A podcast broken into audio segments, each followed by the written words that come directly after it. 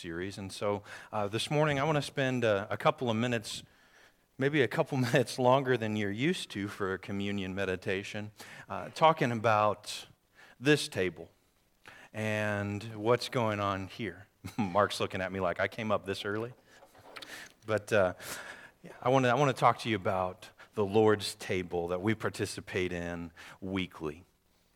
And uh, I, I, just want to remind us a little bit about the, the heart of this series. And I, I'll just start with this question Have you ever noticed that really amazing things happen in Jesus' ministry when there's a table involved? You ever notice that? Specifically in the Gospel of Luke, when there's a table involved, there are amazing things that happen in Jesus' ministry. And it's not an accident. Because in the ancient world, when you shared a table with somebody, it wasn't a chance encounter. You were very intentionally sharing that table with that person, it was on purpose. And Jesus desperately wants a seat at our table. And even more than that, he wants to give us a seat at his table. Today we're ending our series entitled At the Table. And it's a, it's a study of table fellowship in the Gospel of Luke. And I want to remind you that uh, this, has been a, this has been a good series for me. I, have really enjoyed preaching this. I've had a lot of fun. Uh, but I want to remind you that this isn't just one series. This at the table is the theme for our entire year here at Mount Tabor. So while at the table, the, the study of fellowship and the Gospel of Luke has been a fun study, it's also our theme for the year. Here's what I want you uh, to consider as we contemplate this as our theme for the year. Throughout the Bible, um, the Word of God or the, the, the, words that God has communicated to us are described as nourishment. Throughout the Bible, that's the case. Back in the Old Testament, David described God's law as honey on his lips. It's described as nourishment. Uh, Peter talks about the Bible as being the milk of the word and, and, the necessity of becoming able to eat solid food. It's described as nourishment. And then, um, probably most famously, Jesus said, Man does not live on bread alone, but instead he lives on what? Every word that proceeds from the mouth of God. Throughout Scripture, the Bible is described as nourishment. So, what I need you to know is that every Sunday, as we gather here, our goal is to feast on the Word of God. Our goal is to feast on the Word of God. Now, here's the thing about feasts I'm, I'm fairly well an expert when it comes to eating. All of you who laughed need to repent. Okay? but uh, I enjoy eating. I'm good at it. I know a thing or two about eating. And when you eat a feast, do you know how long you feel full? Six hours? Maybe eight hours if it's a really big feast. The point is this if you have one feast, that's not going to sustain you for an entire week. Going to sustain you until you're hungry again. My point with that is this if you come here and you expect to be fed for the entire week, you will be sorely disappointed. Not only will you be sorely disappointed, you will be hungry. And that's a problem. That's a problem because when you're hungry, the only thing you think about is yourself. I'm hungry. I need some food. I need something to eat. My preaching can't be the only time you spend in the Word of God throughout the week. You know how much, you know how, you know how much that would be? Not enough. Right? That would be not enough. Do you know how much energy you would have? Not enough. Not enough to live the life God has called you to, not enough energy to battle sin, not enough energy to love your neighbor as yourself. So while we gather for a feast weekly, you need to devote yourself daily to the Word of God. And here's why because if you rely on me for your spiritual nourishment, you're going to come here on Sunday and you're going to say things like, Well, I just need Tony to say this, and, and, and I just need Tony to say that, or maybe most importantly, I just don't feel like I'm being fed here. You don't, of course you don't, because you're not eating, right? You're responsible for your eating, not me. I've heard it said this way before there are two people that don't feed themselves the very young and the very sick. Don't, don't look at day. I'm just the messenger, okay? Right? If you're not eating, you're not going to be nourished. Right? And when we're not eating, we're starving. And when we're starving, the only thing we think about is ourselves. When we're starving, the only thing we think about is us. And that's a problem because we are living in a community that's starving. We're living in a community that's starving. And friends, you know the answer to the questions they're asking. They're starving for meaning and truth. And you know that the answer is Jesus. But if we're starving too, we can't tell them the answer. People are starving for truth, and we know. And as we close this series, series, I just want you to know that our goal for this year, our goal for our time at Mount Tabor, is to let everybody around us know that there's a seat for them at God's table. There's a seat for them at God's table. As we close our series today, I want to tell you about Jesus' last time at a table. So if you would, Go ahead and open up your Bibles to Luke chapter 22, or I'm going to have it up here on the screen for you. Um, but Luke chapter 22, starting in verse 14. By the way, uh, if you're a guest here, in your bulletin, uh, I've got a fill in the blank sermon outline for you that'll help you to track with me, take down some notes and key concepts. Okay. Uh, Luke chapter 22, we'll start in verse 14. Jesus, or when the Bible says, when, when the time came, Jesus and the apostles sat down to gather at the table. Jesus said, I've been very eager to eat this Passover meal with you before my suffering begins.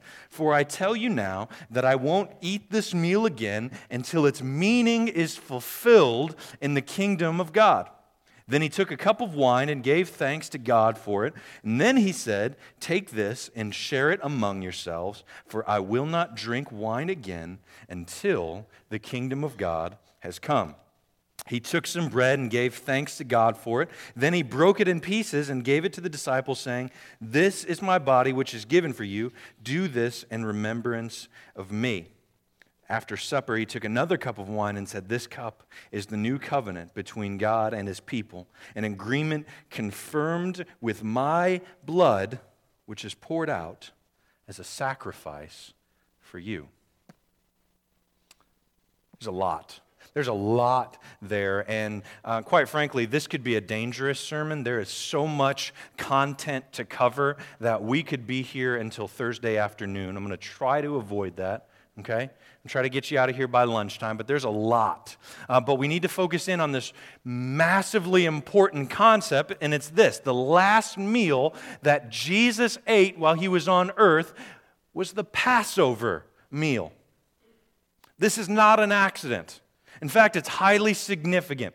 Uh, let's do this real quick. I don't know if you've ever thought about this. I, I hadn't until I was preparing for this sermon, but, but I thought, hey, if I was having a last meal, what would I have? I don't know if any of you have ever thought about that, or maybe you've read articles about what uh, famous death row inmates have had for their last meals. Um, but, but I did some research, and, and I got to thinking you know, if I was having a last meal for my entire life, I'd probably go with a ribeye. A ribeye cooked medium, a nice juicy pink center, some asparagus, nice little dessert. If you weren't hungry, you are now. You're welcome. Right, but I, I would go with probably the ribeye, I think. You know, and who cares how big of a ribeye it is? Doesn't matter. I'm going to have one the size of a boogie board. Okay? I, I think for my last meal, I would go with a ribeye. I gave it a little bit of thought this week. And you know, I, I like that. That's a delicious cut of meat. I love asparagus too. And Jesus just goes the other direction. Jesus doesn't have a ribeye with asparagus and a nice dessert. He has lamb, bitter herbs, and unleavened bread. That's certainly one way to approach it, right? Uh, Jesus doesn't do it like I would have done it. For his last meal, he has the Passover feast, but it's important. Jesus wasn't nearly as concerned with the food as he was the lesson that he was teaching. Let me explain. The Passover goes all the way back to Egypt. All the way back to Egypt when the Jewish people were slaves to the Egyptians. And the Passover meal is a reminder of God's justice and mercy. Passover meal is a reminder of God's justice and his mercy. You see, it was awful. It was awful for the people in Egypt. We know that the, the, the, the, Jewish people got there when, when Joseph came there, and then he brought his family there, and everything was good until a time that a new king arose who didn't know Joseph, and he looked around one day and he said, There sure are an awful lot of these foreigners here. In fact, if these people got organized, they could make life interesting for us. In fact, maybe they could even overthrow our country. And so this ruler in Egypt, this Pharaoh, got to thinking and he said, What am I going to do? And he had an idea. He said, I am going to work these people so hard that they won't have any energy to do anything else. They won't have any energy uh, to have children. They won't have any energy to plan to overthrow our government. We are going to work them twice as hard to the point of death. And so that's what the Egyptians did. And that didn't work. And so he doubled down again. He said, We are going to work them even harder. We're going to take away tools that are necessary for them to complete their job of making bricks, and we're going to expect more work out of them. And still, it doesn't work. And the, the Jewish people in Egypt are just miserable, and their groans and their cries are heard by the Lord. And God says, All right. I am faithful to my people. You are the people that I've made an everlasting covenant with through Abraham. And so I am going to rescue you from this land of Egypt. And here's my plan His name is Moses. And God says, Moses, you're going to go to Egypt and you're going to get my people out. And so Charlton Heston did, and he went before Pharaoh and he said, Let my people go right? You've, you've seen that version of the story. Charlton Heston did a great job of that. That's just my opinion, though. But, but that, was the, that was the plan. And so God says, we're going to use plagues. Moses says, plagues? Yeah, plagues. What do you mean, plagues? Well, turn the water in the Nile into blood. Okay. So he did. And Pharaoh said, Wow, that's impressive. You can't go anywhere. And then uh, Pharaoh said, What else you got? And Moses said, Well, I've got frogs. How about I, how about I cover your whole land in frogs? Will that make you let us go? By the way, that's more terrible than it sounds, right? You're going frogs? That's ridiculous. Um, what you don't know about Egypt is that frogs were um, highly revered deities, and so you could be punished by death for killing a frog. And so, if the whole land is covered in frogs, you can't sit, you can't stand, you can't move, you can't walk for fear of stepping on a frog. You can't cook because you might roast one. Life in Egypt shuts down if the whole world is overrun with frogs. This was a much worse plague than we think of. Okay? Pharaoh says, That's cute. I'm going to get rid of the frogs. What else you got? Well, how about gnats? Nothing. Flies? Nope. How about all of the animals get diseased and a good portion of them die? That's pretty terrible, right? And all of God's farmers said, no thanks. Okay? Um, Pharaoh's going, really cute. No. How about flaming hail? Nope, you're staying. How about darkness over the entire. Oh, wait, we forgot, we forgot locust. God sent locusts to eat the crops, and all of God's farmers said, please stop. Okay? Uh, then there's darkness over the entire land. Terrifying, but still nothing. Moses goes back to God. He goes, God, I, I just don't, I, I hate to tell you how to do your job, God, but I just don't think this plague thing is working. We've done nine of them, and they're pretty terrible. I'll give you that. But Pharaoh, he's, he's just not budging, God. And God says, All right, one more. This one's going to work. The death angel is going to sweep over the entire land and he's going to kill the firstborn of every household in Egypt. Yeah, that ought to do it. Here's what I need you to know. Here's what I need you to recognize about this final plague the Jews living in Egypt are not exempt from this plague. The Bible text says that the death angel will kill the firstborn child of every household in the entire land of Egypt. Guess who lives in the land of Egypt? The Jews. The Jews were not spared from this plague because they were Jews. They were spared because they were faithful to what God had commanded. That's an important thing for us to remember. It's important for the Passover feast. And, and so let's back up just a little bit here. Right? The, the thing that they, uh, they had to do, they had to be spared. Uh, in order to be spared, was uh, they had to pick a year old lamb, and it was, a, it was a good looking little lamb, and it was without spot or blemish. And they would kill the lamb, and they would dip a hyssop branch into the blood of the lamb, and they would spread that across the top of their door. And only if they did that, only if there was blood on the top of the doorframe, the death angel would pass over their household. And so the Jews were obedient to God and they listened. And because of that, the death angel passed over their household and struck all of the houses of Egypt except for theirs. And in his grief, in his terror, in his frustration, Pharaoh said, All right, get out of here. Could you imagine how terrible this must have been? Could you imagine how horrific that must have been? Can you imagine if we woke up tomorrow and we saw that every firstborn child in Louisville was killed last night? The whole world would shut down. The whole world would be looking and saying, What happened? That's horrific. And in his grief and in his terror for his own family and for the nation of Egypt, Pharaoh says, Just get out of here. Just get out of here. And to commemorate this event, when God got his people out of Egypt, when he miraculously, by his supernatural power, got his people out of captivity in Egypt, the Jews are commanded to celebrate the feast of Passover every year as a reminder of God's justice and mercy, and to remind them of the importance of their faithfulness to him. And the meal that they're supposed to eat is very specific. There's lamb, right? You, you killed the lamb, and so you're going to eat the lamb now. There were four cups. Each of them symbolized different elements of the meal. There were bitter herbs. That reminds them of the harshness of their Egyptian captivity. And then there was unleavened bread, and you had to eat with your shoes on. That reminds you that when it's time to go, it's time to go now.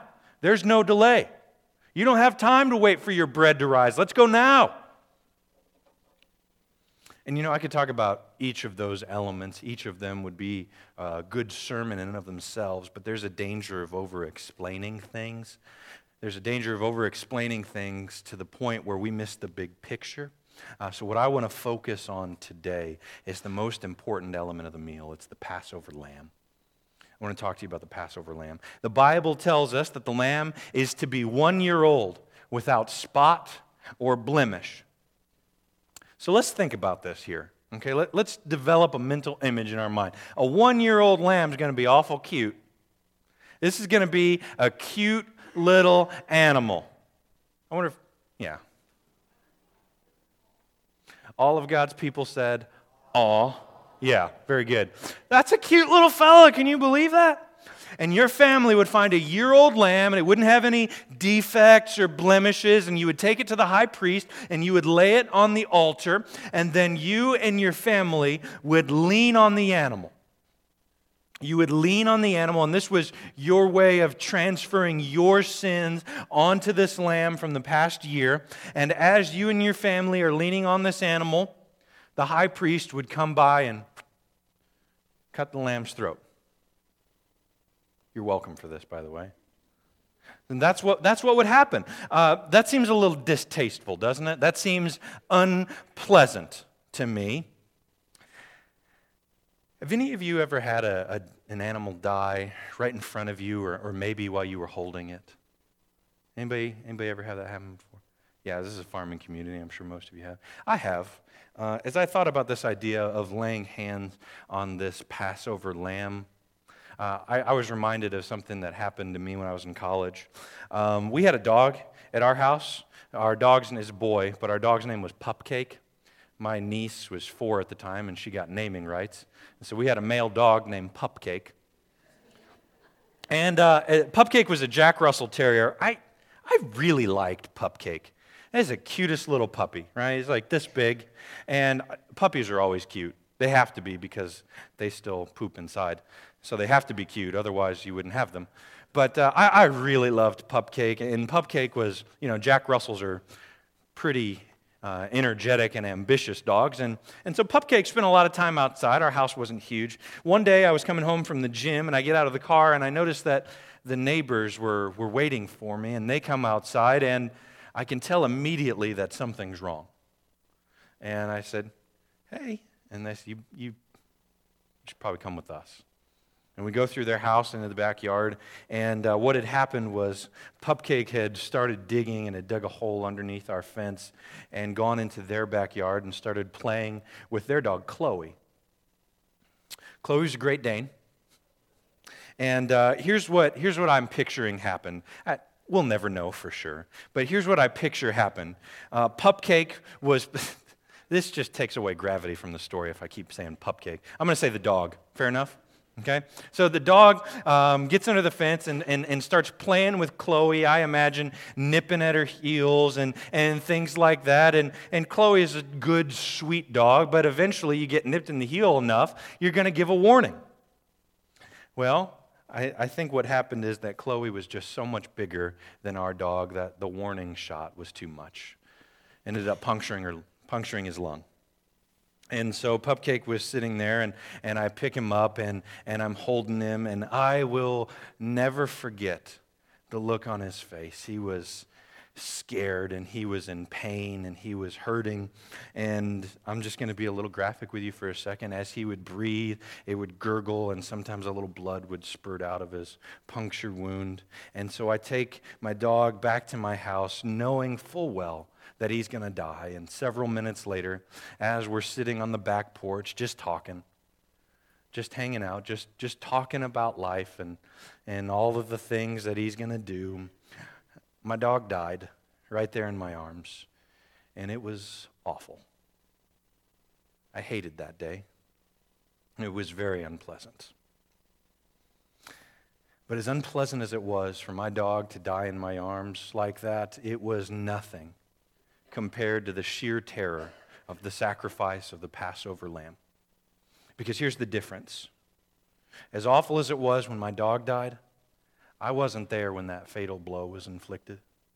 And when the Passover lamb was sacrificed, you and your family had your hands on the animal, and you felt it as the priest slit his throat and felt the animal go from alive and vibrant and full of hope and energy. You felt it go from life to death as your hands were on this animal. And as terrible as it was when my dog died, that was just one. The Passover lamb was sacrificed by every family. We're talking thousands and thousands of these sacrifices every year, with every family holding their hand on the animal. This was a horrific event. But here's why the sacrifice of the Passover lamb was horrific because sin is horrific. The, past, the sacrifice of the Passover lamb was horrific because sin is horrific. And that's the thing that we miss. See, a lot of people say things like, Well, I know I've sinned, but I've made up for it. I know I've sinned, but I've made up for it. That sinning's in my past. Now I'm good. Right? I, I give to charity, I volunteer, I'm on the PTA, and every time Every time there's a school fundraiser, I buy something that I don't need. It's for the kids. I'm a good person. God says those things are fine. I'm glad that you do those things, but those things don't atone for your sin. Those things don't make up for what you've done wrong. Here's what sin is Sin is disregarding God's commands for my desires. Sin is disregarding God's commands for my desires. When we sin, what we're saying is, God, you're not in charge. I am. God takes that seriously. His response is, hey, there's no room for two people in charge in my house. So if you want to be in charge, that's fine, but get out of here. If you want to be in charge, that's fine, go for it, but not here. See, God takes sin seriously. So seriously, in fact, that the only way to restore that relationship with one who has sinned and God is with blood. Is with blood. Here's how it's described in the book of Leviticus For the life of the body is in its blood. I have given you the blood on the altar to purify you, making you right with the Lord. It is the blood given in exchange for a life that makes purification possible. The only way that God has designed for sin to be atoned for, covered up, or made right is with blood. Now, I have blood, but I just assume keep it. I don't know about you. I don't know, maybe you feel the same way as I do. I just assume keep it. And, and God knows that. God knows that we would just assume keep our blood. And so He's made the price for atonement high. And He's made it unpleasant to put your, put your hands on that animal as the life is drained from it. He's made it unpleasant because sin is unpleasant. And so every year the people would lay their hands on this Passover lamb and feel the life leave their animal so that they could be made right with God for another year. This is the last meal that Jesus eats the Passover meal with the Passover lamb. But look at what Jesus says. He says, When the time came, Jesus and the apostles sat down together at the table. Jesus said, I have been eager to eat this Passover meal with you before my suffering begins. He knows what's about to happen. Before my suffering begins. For I tell you that I won't eat this meal again until its meaning is fulfilled in the kingdom of God. Jesus knew he was about to become the Passover lamb. And as horrific as the sacrifice of this animal was, it was about to be magnified exponentially on the body of Jesus. Can I just speak practically to you this morning? In the ancient world, cutting an animal's throat was efficient and it was humane. Right, that was the most efficient, most humane way they had to take an animal's life. I understand today that's not the case. We've got a bolt gun that's very quick, very painless. Animal won't feel a thing. They didn't have that in the first century. So to cut an animal's throat was the most efficient way of taking its life. Crucifixion was not humane and it was not efficient. Crucifixion was the worst form of capital punishment in the Roman world. It was reserved for the vilest of offenders who had done the most terrible things, so that there would be an example set for anyone who might follow down a similar path. The condemned were left to suffer along the side of the road for however long it took to die not seconds, not minutes, not even hours, often days. Crucifixion's not humane, it's not efficient. But this is how Jesus died. And his death was horrific because sin is horrific. And Jesus' role as he hung there dying was to give his perfect blood as a once and for all sacrifice for sin so that everyone who believes in him will not die but live in God's kingdom forever. What did it say in the book of Exodus again? For the life of the body is in the blood, and I have given you the blood on the altar to purify you, making you right with the Lord. It is the blood given in exchange for a life that makes purification possible. And what did Jesus say in, in, in Luke chapter 22?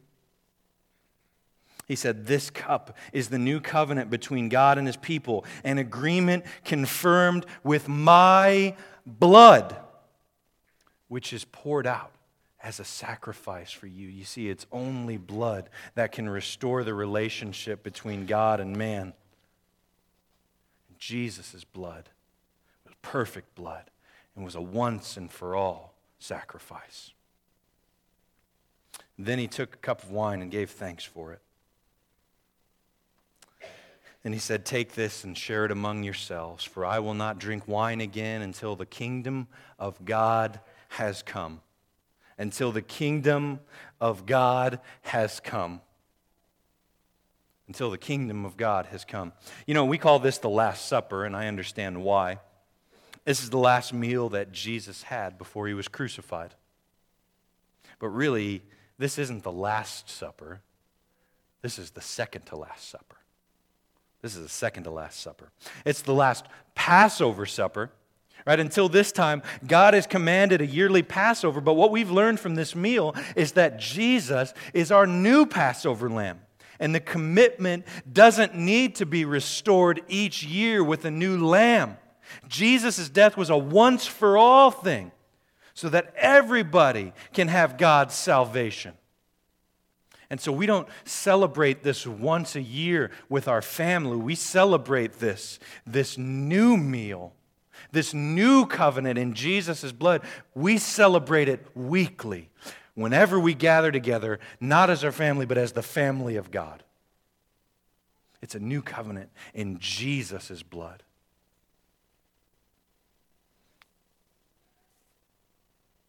But this isn't the Last Supper. This is the second to last supper. Jesus says, I won't drink wine again until the kingdom of God has come. He doesn't say, I won't drink wine again. He says, I won't drink it until the kingdom of God has come. I want to show you what this looks like. This is called the Great Marriage Feast of the Lamb. This is from the book of Revelation in chapter 19. It says, Praise our God, all his servants, all who fear him, from the least to the greatest. Then I heard again what sounded like the shout of a vast crowd, or the roar of a mighty ocean wave, or the crash of loud thunder. Praise the Lord, for the Lord our God, the Almighty, reigns. Let us be glad and rejoice, and let us give honor to him. For the time has come for the wedding feast of the Lamb, and his bride has prepared herself. She's been given the finest of pure white linen to wear, for the fine linen represents the good deeds of God's holy people. And the angel said to me, Write this Blessed are those who are invited to the wedding feast of the Lamb. These are the true words that come from God. This meal that Jesus ate, that's recorded in Luke chapter 22, it's not the Last Supper, it's the second to Last Supper. The Last Supper will come when the Lord returns for his church. Now, during his life on earth, Jesus spent a lot of time around tables with people. And his final act was to ensure that everyone who is faithful to what God commands might have a seat at God's table for all eternity. So, right now, as we prepare to participate in the Lord's Supper, this new covenant that's, that was uh, inaugurated in Jesus' blood, I want us to consider just a few things. From everything that we've learned today, I want to boil it down to just a few things for us to contemplate as we participate in this supper together. First of all, understand that Jesus' death was horrific because our sin is horrific. So let's acknowledge our sin. Second, understand that Jesus did for us what we couldn't do for ourselves. So let's acknowledge our Savior. And finally, understand that there will be a Last Supper one day, and God wants as many people at the table as possible. So let's acknowledge our future and our responsibility until then. Let's pray. God, we thank you for forgiveness of sins poured out in Jesus' blood. We know that We know that the only way to be made right with you is blood, and we know that that's a price that we can't pay. And so we praise you that you paid it for us. Jesus, we thank you that you lived for us and died for us and rose again. We thank you that because of your sacrifice, we might be restored with God. And we ask that as we prepare to take your supper, that we might do so honestly. That we might uh, consider our need for you as Savior. God, I pray that we would also remember that there are a lot of people that still aren't at the table yet that should be. And would you give us the strength and the compassion and the wisdom to reach them? We love you, God. We thank you. And we pray this in the name of our Savior, Jesus. Amen.